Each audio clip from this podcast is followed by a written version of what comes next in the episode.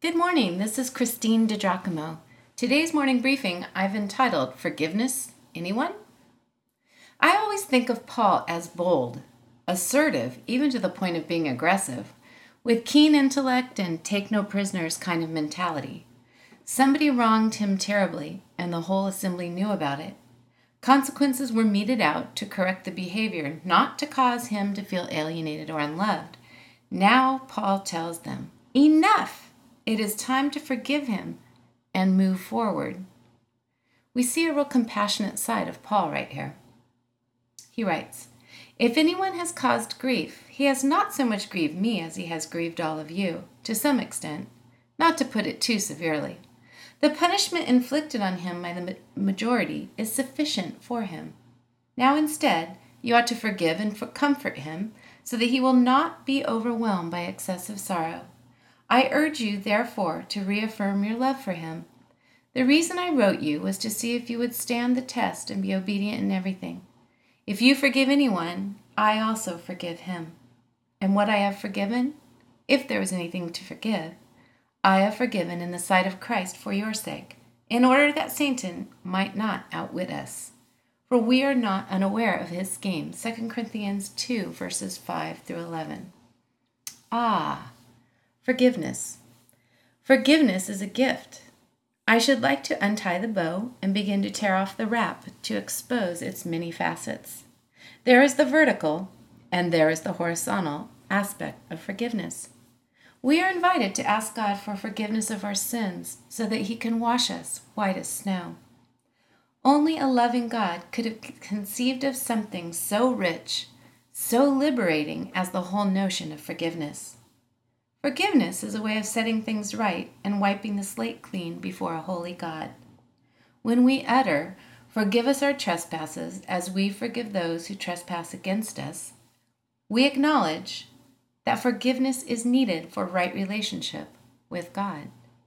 And God is not stingy with forgiveness. Why, He offers it freely, if we ask for it. In turn, we need to forgive others. More later on that aspect of forgiveness. I love King David's prayer in Psalm 139. Search me, O God, and know my heart. Try me and know my thoughts. See if there be any wicked way in me, and lead me in the way everlasting. Accordingly, I like to include a time of confession in my prayer time, asking God to reveal anything I need to set right, or change, or perhaps make straight with another person. I bear in mind that, as Psalm 66:18 says, if I cherished sin in my heart, the Lord would not have listened. Confession and forgiveness are two sides of a coin. It's evidenced in 1 John 1:9. If we confess our sins, that's our part, He is faithful and just to forgive us our sins and cleanse us from all unrighteousness. Two sides of a coin. Having received forgiveness from God, He asks only that in turn we would forgive others. So many people are walking around wounded because of unforgiveness. They just can't let go of the wrongs done against them. Oh, those wrongs may be pushed deep inside, but unresolved, the residual bitterness will seep out.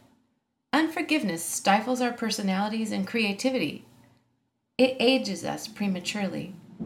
It causes mysterious illness and gives us barbs that stick out and gouge others.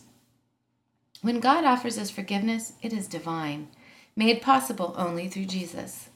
When we need to forgive, we need to access the divine also by asking God to help us forgive, to release others from their error, regardless of whether or not they are seeking forgiveness. Father, please help me forgive my dad for his cold, detached way and critical tongue. How many times did he cut me to the core? Lord, he must have been hurting inside to have been so mean-spirited. I want to release him of my expectations of what a dad should have been like. Help me, Lord. Well, how about you? Who do you need to forgive? Form your own prayer right now. That is where it starts. Acknowledgement of someone who has hurt you, and the attached pain, and the realization that I must release him to God. Paul had done that with this Corinthian who had wounded him, and he would entrust the rest to God, because he cared about the fellow maintaining his faith and fellowship in the congregation. At this point, Paul was feeling compassion for him. If you'd like to see this in its entirety, you can go to Pastorwoman.com, click on Morning Briefings, and again the title is Forgiveness, Anyone?